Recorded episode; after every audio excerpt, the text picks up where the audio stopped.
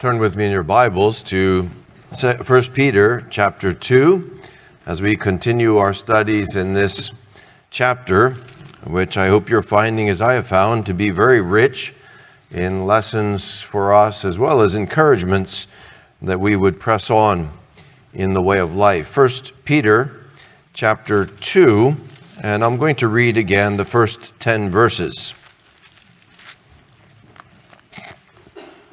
1 Peter chapter 2 verse 1 Therefore putting aside all malice and all guile and hypocrisy and envy and all slander like newborn babes long for the pure milk of the word that by it you may grow in respect to salvation if you have tasted that the Lord is kind. Just pause for a moment. Are you like a newborn babe tonight longing for milk? I hope that is our case. We're longing to hear. And we're saying, Lord, feed me with that pure milk of the word tonight. Going on then, verse 4. And coming to him as to a living stone, rejected by men, but choice and precious in the sight of God, you also, as living stones, are being built up as a spiritual house for a holy priesthood to offer up spiritual sacrifices acceptable to God through Jesus Christ. For this is contained in Scripture. Behold, I lay in Zion a choice stone, a precious cornerstone, and he who believes in him shall not be disappointed. This precious value, then, is for you who believe. But for those who disbelieve, the stone which the builders rejected, this became the very cornerstone, and a stone of stumbling, and a rock of offense. For they stumble because they are disobedient to the word and to this doom they were also appointed. But you are a chosen race, a royal priesthood, a holy nation, a people for God's own possession, that you may proclaim the excellencies of him who has called you out of darkness into his marvelous light. For you were once not a people, but now you are the people of God. You had not received mercy, but now you have received mercy. Well, let's pray and ask that God would help me as I seek to describe these blessings that are the possession of all of God's people. And let's pray that God would encourage our hearts with these descriptions of blessing, but also that God would cause to be jealous with a holy jealousy all who are not yet in this condition, and that tonight would be the night. That they would be transferred from the kingdom of darkness, called out of darkness into his marvelous light. Let's pray. Our Father, we thank you for these descriptions of the blessings that are conferred upon all your people, our blessed condition in Christ Jesus.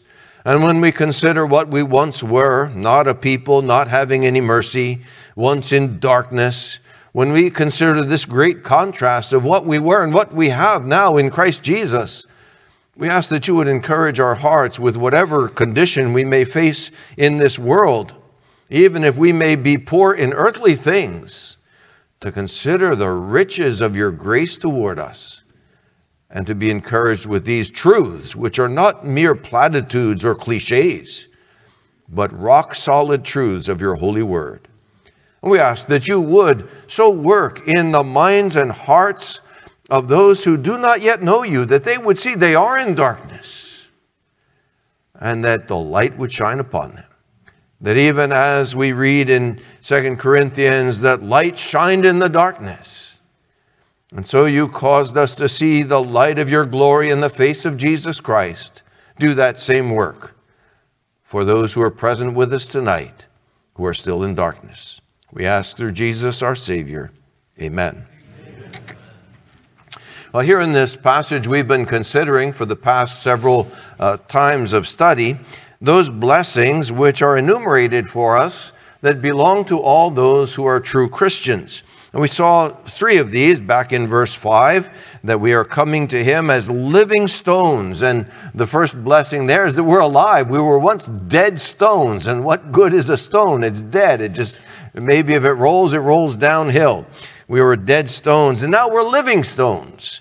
And Furthermore, we're built up as a spiritual house. We are God's temple. This building is you all. The living stones that make up this spiritual temple, in which we are also the priests, the holy priests, who offer up spiritual sacrifices, our worship, our songs, our prayers, our offerings, even our listening to God's word. We offer up spiritual sacrifices, only acceptable through Christ Jesus. And then we considered further blessings in verse 9. There are five more blessings mentioned here, but you are a chosen race. And we considered what that meant last time. And you are a, a holy, excuse me, a royal priesthood. A royal priesthood. Kings and priests. Kings who are priests, priests who serve the king, the royal king. And then we further considered that third thing a holy nation. We're God's nation. And we saw that this is drawing from descriptions of God's Old Testament people and applying it to believers in Christ Jesus. Now we're going to consider two more blessings here in verse 9 and on into verse 10. And we're going to consider furthermore the purpose. Why has God given us such blessings? Why has He showered upon us such grace? Why has He put us in such a beautiful, blessed condition? Well, the purpose that we would proclaim his excellencies. And so we're going to consider then these two more blessings and then further the purpose for all of these blessings. First of all, then, what are we? What is our blessed condition? Verse 9 You are a people for God's own possession. Now, uh, the King James Version here says, uh, a peculiar people unto God. Well, that may be true. Some of us are perhaps a little more peculiar than others. Uh, but, but that old English phrase, a peculiar people, meant a special people, a people set aside, a people for God's own possession. I want us to look back again at the Old Testament background of this statement so that we might understand the richness of what is stated about us. We are God's special people, a people for God's own possession. Look back at Exodus chapter 19 and verse 5, where God says this very thing to his people who had come out of Egypt and now are in the wilderness by Mount Sinai, waiting for the deliverance of the law to Moses there on the mountain. That they would actually hear, it would be proclaimed in their own ears by God Himself. Exodus chapter 19 and verse 5. Let's go back to verse 3. And Moses went up to God, and the Lord called to him from the mountain, saying, Thus you shall say to the house of Jacob, and tell the sons of Israel, You have seen what I have done to the Egyptians, how I bore you on eagle's wings, and brought you to myself. Now then, if you will indeed obey my voice and keep my covenant, then you shall be my own possession among all the peoples, for all the earth is mine. We read further, and you shall be to me a kingdom of priests and a holy nation. These are the words that you shall speak to the sons of Israel. My own possession, my special people. And perhaps you could say, in response to God at this point, Aren't you the owner of all things? Don't you own the Moabites and the Ammonites and the Hivites and the Jebusites and the, all those other ites that are there? And of course, God says right here, I own everything. But of all these people, you're my special people. You're my special people. And so, this is what God is saying to the Israelites of old, delivered from bondage in Egypt, following Moses through the wilderness. And now he says this very thing to his people under the new covenant who are delivered from bondage, even worse than bondage in Egypt delivered from bondage to sin, and being led not by Moses, but by a better mediator of a better covenant, being led by Jesus through the wilderness of this world to the promised land. We are his special people. Oh, yeah, I mean, God is king over all. But as you walk through this world, you rub shoulders with people around you, not to puff us up and give us grand ideas about ourselves. It's something very humbling. God has set upon you his special love. You are my own possession. You're a people, a special people to me, God says. Deuteronomy chapter 7 and verse 6. So this is now the next generation. That first generation died in the wilderness. The next generation is now poised to enter the promised land. And this is what God says to them in Deuteronomy chapter 7 and verse 6. For you are a holy people to the Lord your God. The Lord has chosen you to be a people for his own possession out of all the peoples who are on the face of the earth. The Lord did not set his love on you, nor choose you because you were more in number than any of the peoples, for you were the fewest of all the peoples, but the Lord, but because the Lord loved you and kept the oath which he swore to your forefathers, the Lord brought you out by a mighty hand and redeemed you from the house of slavery, from the hand of Pharaoh, king of Egypt. You are a special people. I'm going to give you this land. I'm leading you to this land. But I want you to know, amidst all the peoples of the world, you are my special people, a people for my possession. And then look at Malachi. So, going now to near the end of the Old Testament, in fact, just about the end, Malachi chapter 3.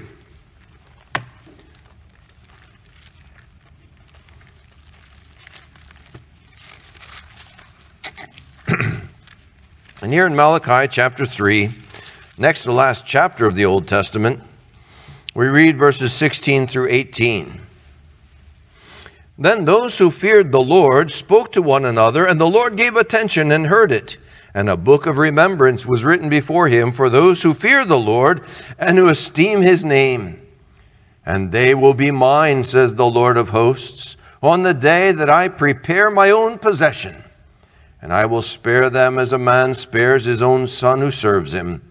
So you will again distinguish between the righteous and the wicked, between the one who serves God and the one who does not serve him. And guess which one his own possession is?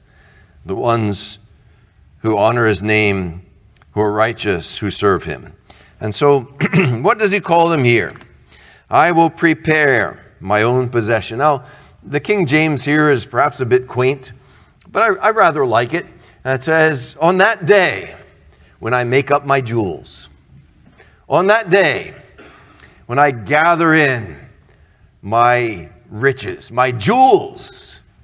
Who are those jewels that he's talking about? It's you. It's God's special people. My own possession. It's the same Hebrew word here that we saw back in Exodus and in Deuteronomy, my treasure. And in fact, it's the same Hebrew word that we meet in Chronicles when the preparation was made for the construction of the temple. Look at 1 Chronicles chapter 29. 1 Chronicles chapter 29. Same Hebrew word here. And I just want us to get a sense of the riches of God's special possession. It's not just something he owns, you know, like I've got this old pickup truck, uh, it's mine but it's precious. This is extremely valuable. Look at what he says, what David says in 1 Chronicles chapter 29. Then King David, verse 1, said to the entire assembly, My son Solomon, whom alone God has chosen, is still young and inexperienced, and the work is great. For the temple is not for man, but for the Lord God. Now, with all my ability, I provided for the house of my God the gold for the things of gold, and the silver for the things of silver, and the bronze for the things of bronze, the iron for the things of iron, wood for the things of wood, onyx stones and inlaid stones, stones of antimony, and stones of various colors, and all kinds of precious stones, and alabaster in abundance. And moreover, in my delight in the house of my God, the treasure I have of gold and silver I give to the house of my God over and above all that I have already provided for the holy temple. And then he names 3,000 talents of gold, 7,000 talents of silver. this is billions, okay? It's a huge sum. And the same word is there in verse 3 the treasure, the special possession, the treasure I have. And this is the word that God uses to describe his people. And so, going back then to 1 Peter, of course, this is written in Greek, but the Greek word that Peter used is, translate, is used to translate this Hebrew word that we have here in these passages not merely property, but special property, treasure, as the King James put it there in Malachi 3 jewels. And so, my point here is this when God looks at his people, how does he view you? You're his special treasure. You're his jewels. You say, I don't know, you know. I look in my heart, it's pretty black, it's, it's pretty inky, it's uh, not a very pretty picture. God says, You're my jewel. You're my special treasure. Now, that's not to puff us up and make us think that sin is no big deal. Of course, nothing of the sort. But it is to make us consider how God looks at his own people. We are his precious people. Yes, we saw before in a previous study from uh, Corinthians, from Second Corinthians, or no, First Corinthians chapter 2, where that five ranked army of human nothingness. You know, poor, no, not noble, base, ignorant. you know, we're not so special.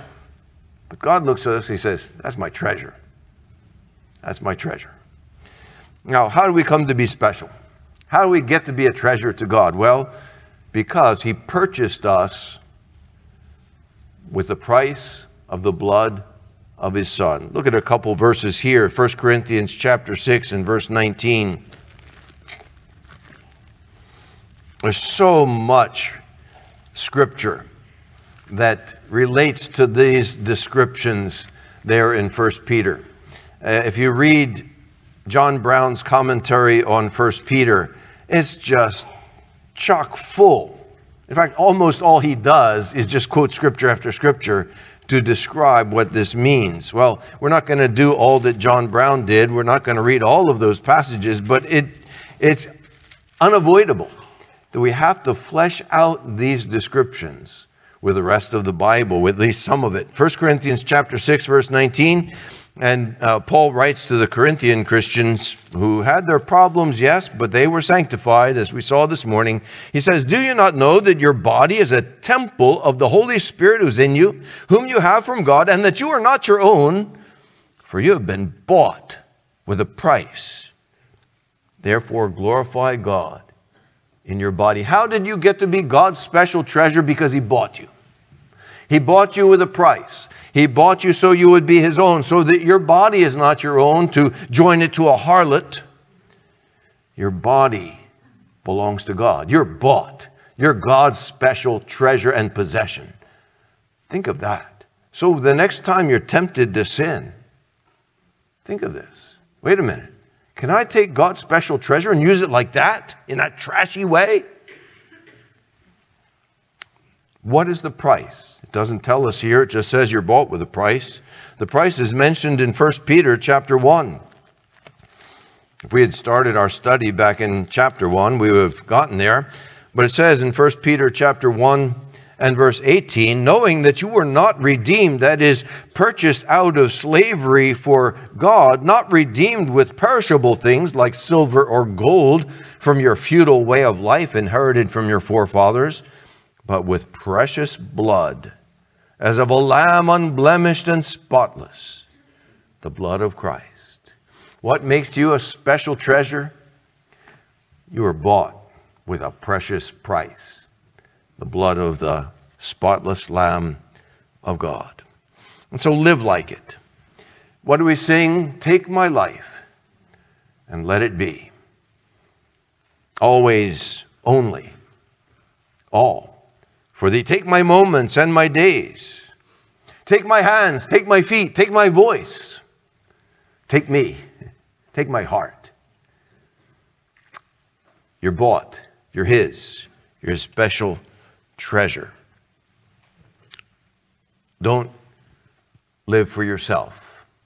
Live for Him who loved you and gave Himself up for you. Don't take His treasure and go back to the mud and filth of the world with it. Now, let me just pause here and ask this question. If you're not God's special treasure, as it's described in these passages, what are you? Maybe you say, Well, I'm not God's possession. No, He doesn't own me. I'm my own man. Well, just a minute. You think you are. But what did Jesus say to the Jews who said that same very thing? They said, We've never been slaves to anybody. We're free. What did Jesus say to them? You're your father, the devil. He who commits sin is a slave of sin. You're not free. You're not your own. You're the devil's doing his bidding. Oh, no, no, this is what I want to do.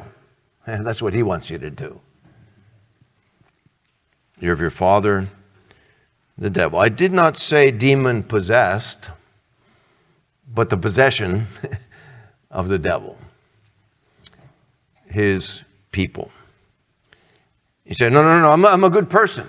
I, have heard this kind of thing. Yeah, I'm a good, you know, uh, I'm a good person.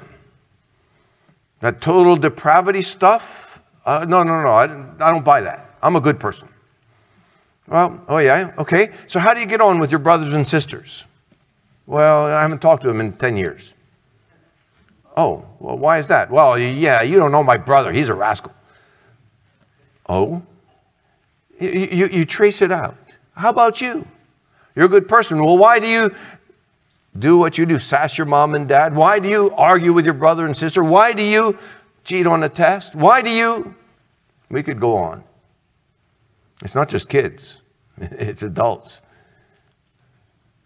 Why do you take that home from the office? Why do you cheat on your income tax? Why do you lie? To... We could go on and on. You're of your father. You need to be set free from yourself and from the devil. And you need to be Christ's, to be God's own possession. Consider the consequence. We read that verse in Malachi where God said, On that day when I make up my jewels, that day when I gather in my special possession, they shall be mine, and they'll be with me where I am. All right? You're your own where will you be? And, and I ask the question, and it's not just rhetorical hot air up here. I ask a piercing question, a heart searching question. Because as I, I look on faces, I'm talking to people, people who have a destiny, an eternity. Either Christ's special possession gathered up as his jewels, or cast out with the devil and his angels to the lake of fire. We read in Revelation of that day if anyone's name was not found written in the book of life, he was thrown into the lake of fire. This is Bible. It's not fairy tale the lake of fire. Let me just say that whatever else you do in this life, you want to escape the lake of fire. There's only one way to be God's special people, coming to Him. You come to Him. You come in faith, turning away from sin coming to Him as a living stone, rejected by men. Don't reject Him anymore. Choice and precious in the sight of God, choice and precious in the sight of His people. He is precious to us. and then we become precious to Him. Turn from sin and trust in the Savior. So that's the first blessing that we're going to consider tonight. God's special people, a people for God's own possession, peculiarly, specially His.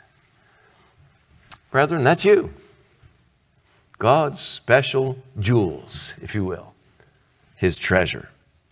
But then the next blessing that we're going to consider, and it's really the last one in this whole series, in verse 9, He has called you out of darkness into His marvelous light. And basically, what we have here is a contrast of the old and the new, the past and the present. So, being lost and being saved, as we sing in that hymn, Amazing Grace, I once was lost, but now I'm found. I was blind in darkness, but now I see. I see light. I see his marvelous light. And so, thinking of these two, and words fail to describe the awfulness of the one and the blessedness of the other darkness. Colossians 1:13. Let me just quote a couple of verses here on this theme of darkness and light. He delivered us from the domain of darkness and transferred us to the kingdom of his beloved son. That's where we used to live. In Pilgrim's Progress, it's called the City of Destruction. Here in Colossians 1, it's called the domain of darkness. That's where we dwelled, dwelt, the domain of darkness. And then Acts 26, verses 17 and 18. Paul, uh, God's word to Paul, his mission, his commission, if you will, that Paul is here now recounting, he says that uh, the Lord Jesus said to him, Delivering you from the Jewish people and from the Gentiles, to whom I am sending you, to open their eyes, so that they may turn from darkness to light, and from the dominion of Satan to God, in order that they may receive forgiveness of sins and an inheritance among those who have been sanctified, made holy by faith in me. Open their eyes. They're turning from Satan to God, from darkness to light. You see the contrast? To be in darkness is to be in Satan's kingdom. To be in light is to be in God's kingdom. Satan, darkness. Now just think about it. Perhaps you can uh, Think back to maybe walks you've had in the woods, and then all of a sudden the moon goes behind clouds. The sky is occluded, is totally blackened out by very thick clouds, and you're in the woods, and you're walking along, and you can't see your hand in front of your face. How do I get out of here? Darkness. It's not something we generally like. I remember as a little boy in my uh, cousin's house in Ardmore, Pennsylvania, and we were up on the third floor in the uh, what would have been almost the attic, and all of a sudden there was a bolt of lightning and the power went out. And we're finally groping our way down the stairs. And I was about four or five years old at the time. I can still remember it very vividly because it was frightening. And I remember saying, There are lions and tigers and ghosts. And my cousin said, Nah, you'll be all right. Just come with me. it's frightening. It's terrifying to be in darkness. But you know, there are a lot of people walking around thinking they see. That's what Jesus said to the Jews. Because you say you see, you really don't. You don't get it. No, no, I'm okay. No, you're not. And if you saw that you were blind, then Jesus said, then, then you've got hope because you come to the Savior. Otherwise, it's like Jesus said, the blind leading the blind. Oh, here, I'll help you, my cousin said. He couldn't see any better than I did. But at least we didn't fall into a ditch. It was his house. but people in this world, oh, yeah, you know, some guru comes along and says, oh, I, have got this new light. Oh, here's a crystal. You can, you hold this crystal, there's power. Such nonsense. People You can say almost any nonsense, and people will have their jaws drop and say, Wow, you talk about Christ. And they don't want to hear it. Why? Because they're slaves of sin in darkness. Why such animosity if it's not true? It is true. And people hate it. And so the world's in darkness. We were in darkness. I once was blind, but now I see. And let's come then to the positive side. He called you out of darkness, out of that blindness where you didn't know which end was up and you didn't know where you were going and you didn't know what to do next. You think of, you know, people's marriages, just another illustration of the darkness of this world. How many end up, even even if they don't end up in divorce, they end up in such cohabitation of misery. What? They don't have the light. They don't know what is the, the way to have a happy marriage. They go to seminars, they go to some shrink and, and maybe patch things up a little bit. We have the truth of God. We have the, God's prescription. We have the light. And so, coming to the light is coming to the kingdom, is coming to God Himself. This is the message, John said in his first letter, 1 John 1 5. This is the message we have heard from Him and announced to you that God Himself is light. And in Him there is no darkness at all. He called you out of darkness to His marvelous light. Think about that. How does He do that? He does that through the gospel. He does that through the message of Jesus. What did Jesus himself say? John 8 12. Again, Jesus therefore spoke to them, saying, I am the light of the world. He who follows me shall not walk in the darkness, but shall have the light of life. So you come to him, you believe in him, you follow him. His way is the way of light, called out of darkness to light through Christ Jesus alone. John 12, 46, I have come as light into the world that everyone who believes in me may not remain in darkness. How do you get out of darkness? There it is. There's the prescription. Everyone who believes in me, Jesus said, may not remain in darkness. You want to be delivered from darkness? I mean, let's just pause, okay? I'm talking to thinking people. And, and I try to put myself in the shoes of somebody sitting there saying, oh, yeah, there it goes again. Well, all right, think about it. What is the world like? Do you think the world's a happy place? And I'm not just talking about war in Ukraine and war in Israel and Gaza Strip. Right, those are extreme cases. I'm talking about life in these United States. The misery that is all around us. It's darkness. And if you're honest with yourself and with what you see going on in our own society, it's darkness. Kids coming to school with guns. That didn't happen when I was a kid. Not that it was, you know, wonderful back then. There were, there were I remember getting beat up by bullies. The world's going from bad to worse. Why? Darkness. Throw God out, throw God's light out. What do you get? You get darkness, even deeper darkness. I have come as light into the world. Where's the light? In Jesus Christ. 2 Corinthians chapter 4, verse 3. I want you to turn to this one. 2 Corinthians chapter 4. Paul says that we've renounced the things hidden. We're not walking in craftiness. We're not adulterating the word of God by manifest, manifestation of truth, commending ourselves to every man's conscience in the sight of God, and even if our gospel is veiled. All right, pause. You say, okay, well, if, if you're telling truth, why is it that there are so few people here in this room tonight? Why is it that if we had uh, the, the Jets playing whoever, in Giant Stadium. How would that happen? I don't know. But imagine there would be thousands. And so, if you're telling the truth, how come people aren't listening? Well, just right there.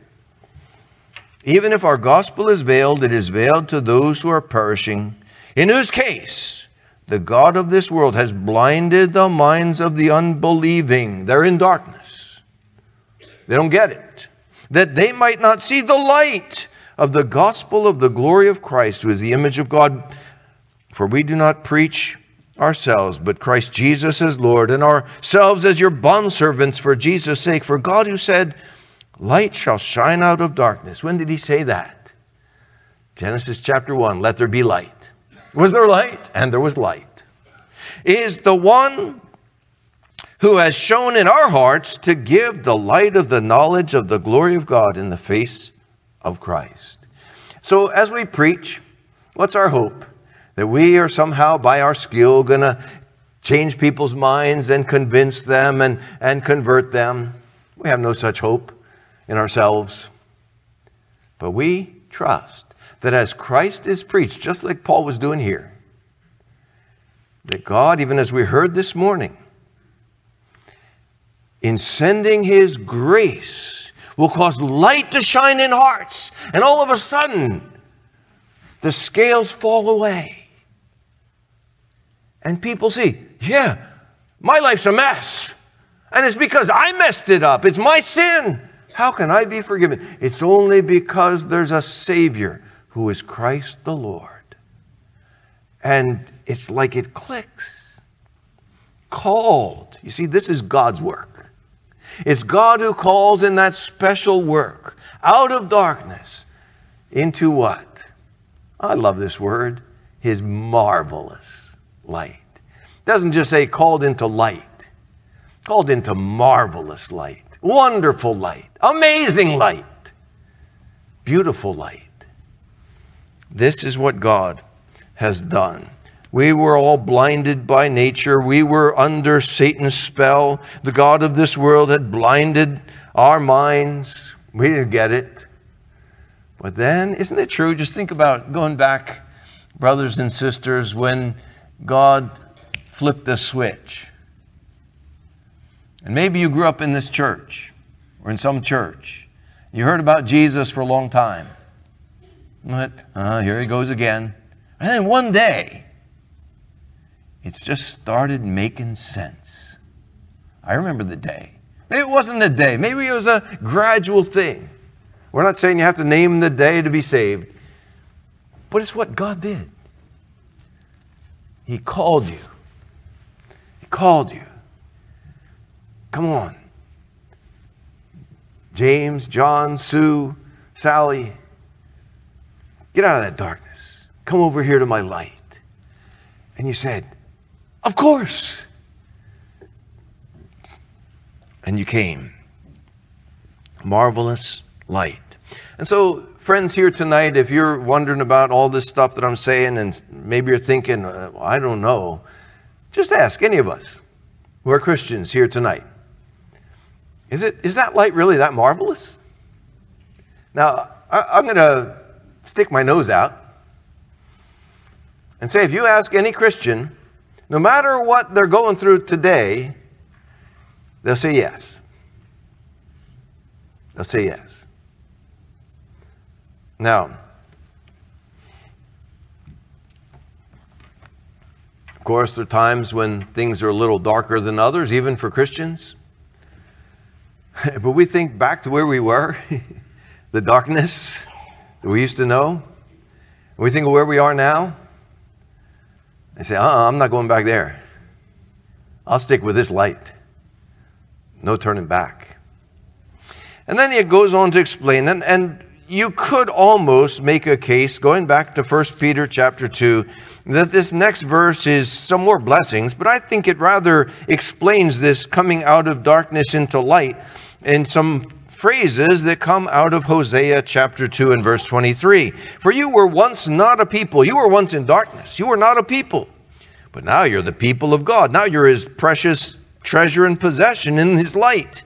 You had not received mercy but now you have received mercy. Think of this contrast again the, the before and the after, the uh, darkness and the light. What were you? I was nobody. I was not a people. You didn't have a shepherd.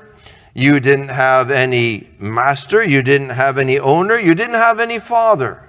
You were a wandering sheep going your own way. And it was a bad way. But now, you're God's people. You belong to Him. You have a Father in heaven who cares for you and loves you. You're a special people. Once no mercy. And, and it's a verb. You had once not been mercied. Okay? You, you had never experienced mercy. Now, thankfully, we do experience mercy at the hands of our fellow human beings from time to time. Uh, not always by any means, but sometimes we do. But from God, no mercy. But now, grace instead of grace. Where sin abounded, grace, mercy superabounds. Mercy. Again, the contrast. I once was blind, I once was lost, and now I've got mercy. Mercy, grace, grace, amazing grace. And so this is what we have. It calls to mind for me the situation of the lost described in Ephesians 2:12. Remember that you were at that time separate from Christ, excluded from the commonwealth of Israel, strangers to the covenants of promise, having no hope and without God in the world. But now, but now by contrast, you are together with Christ. Now you're part of the commonwealth of Israel. Yeah, you're a true Jew if you are of the faith of Abraham. And you are not a stranger to the covenants of promise. You have those promises and the covenant. You have hope. And you have God, even here in this world. The contrast. Called out of darkness to his marvelous light. The point here that as we put all these things together that we've studied these past several weeks, what a blessing to be a Christian.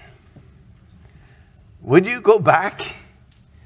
Would you give up what do you have in Christ Jesus? And again, dear friends, if you're not a Christian here tonight, I, challenge you ask any of us. Will you trade places with me? Would you trade places with uh, Elon Musk? Would you trade places with the richest man in the world?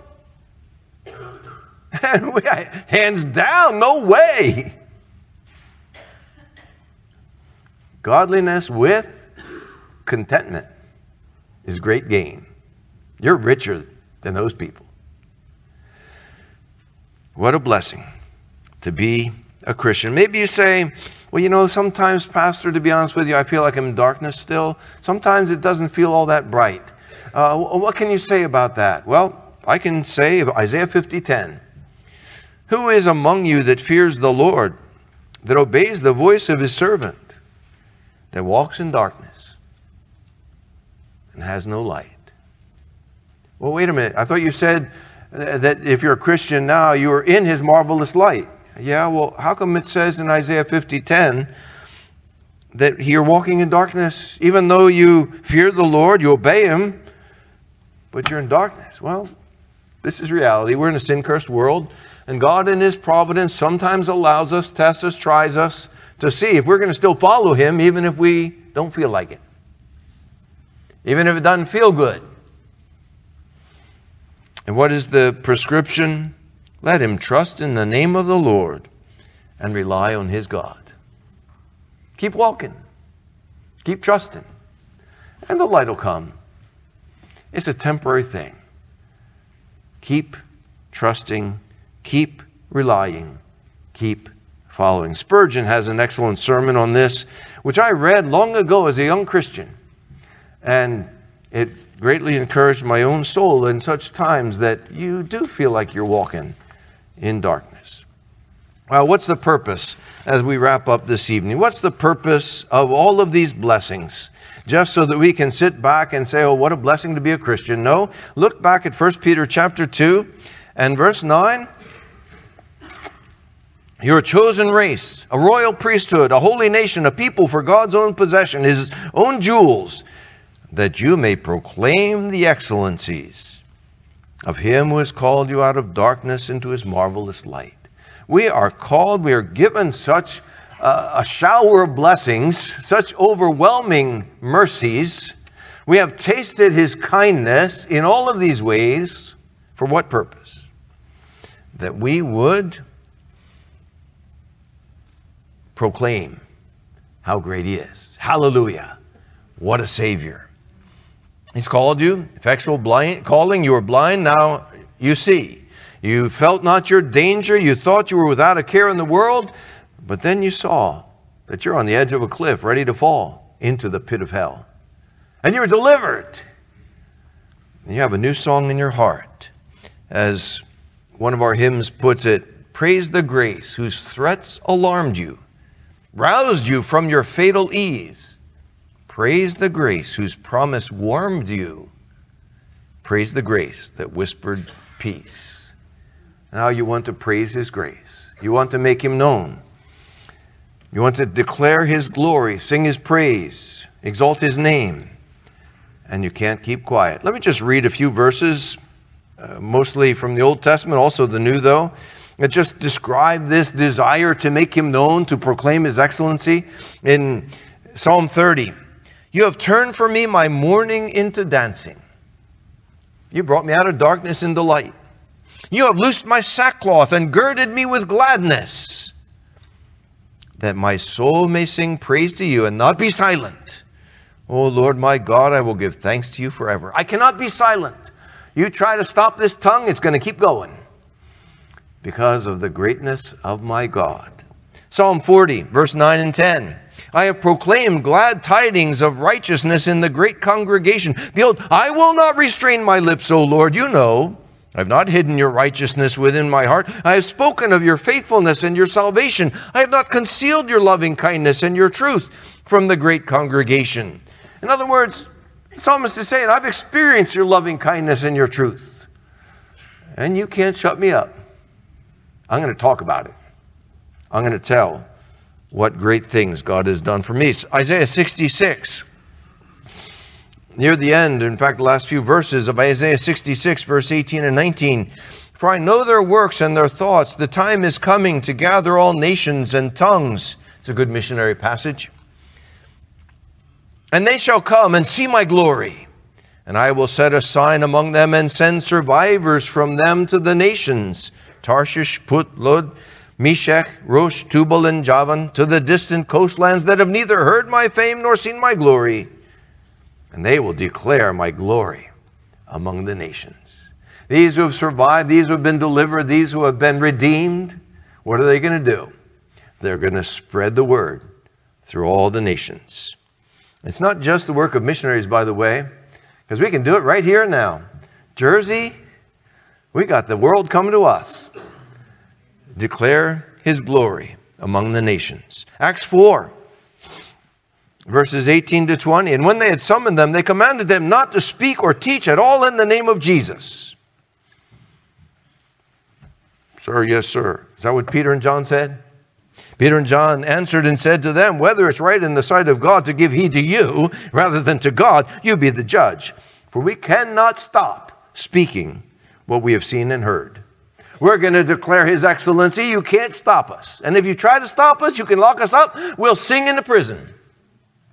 And the prisoners will listen. And even the jailer will get it. The blind man in John 9. I love that guy. You know, he's one of those people that when you get to glory, you want to meet. Uh, this blind man from John chapter 9, they tried to shut him up and they called him and said, Give glory to God. We know that this man Jesus is a sinner. Then he answered, Whether he's a sinner, I don't know. One thing I do know, though I was blind, now I see. What are you going to do with that?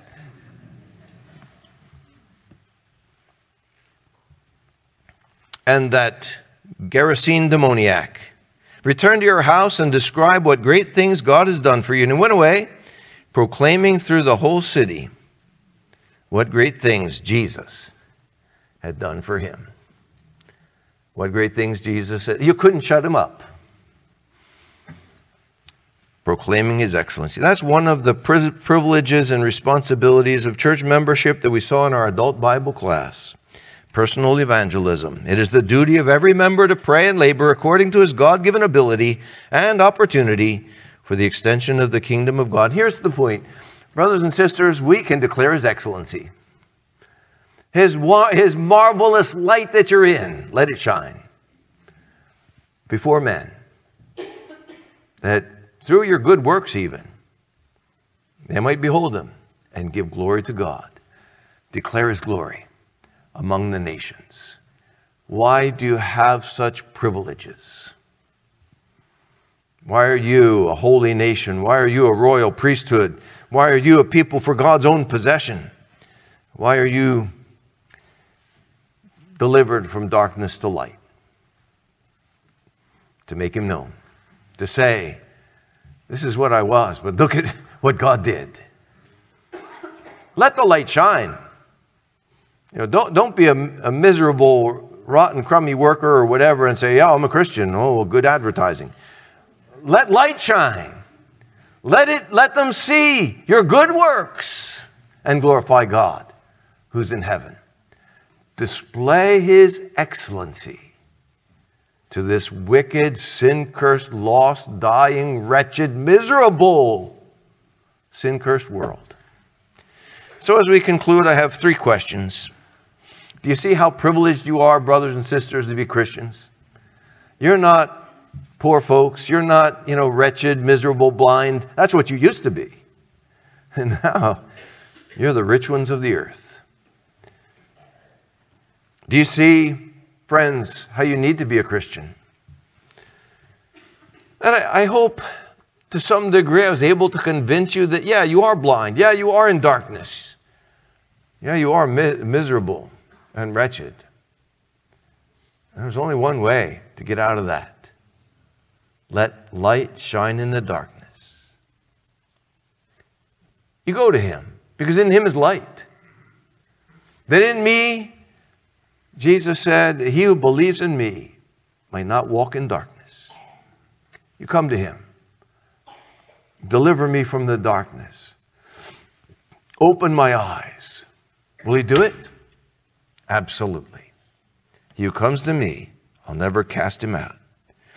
And last question Do you take the opportunities, brothers and sisters, members here at Trinity Baptist Church? We have opportunities. You rub shoulders with the world in your job, with your neighbors, with the clerk at the store. Do you take opportunities? Pray for opportunities. How can I display your light in this dark world? How can I proclaim your marvelous excellencies? Is it a blessing to know the Lord? Tell people about it. And I'm talking to myself too. Take the opportunities, pray for opportunities. And may this church be filled, not because we preach so great, but because you, all the people of God, are such good advertisements for how wonderful our Savior is. He uses people, He uses you. May God bless our contacts with the world. Let's pray. Our Father in heaven, when we consider what we were and what we are, when we consider that you called us out of darkness into your marvelous light, when we consider that you call us your special treasure, your jewels, we say, Who am I? That God would think of me that way that God would call me, that God would send His Son to pay for my sin. And yet, these are the truths that your word tells us, and we do not doubt them. And we ask that you would tonight call even more out of darkness into your marvelous light. Do so by your word with the blessing of your Holy Spirit, opening blind eyes, taking away scales, and demonstrating your power, your mercy, your kindness to sinners, hell deserving, ill deserving, and yet objects of mercy. And so do this great work and use us, your people, as we go out into the world this week, as we go back to homes with children, parents, as we go back to workplaces, neighborhoods, May our light shine brightly. May your light shine through us that they might see our good works and glorify our Father who is in heaven. And so help us to be more bold, help us to be more courageous, help us to take advantage of the opportunities you provide us, that we would make you known and declare your glory among the nations. Hear us, we pray, in Jesus' name. Amen.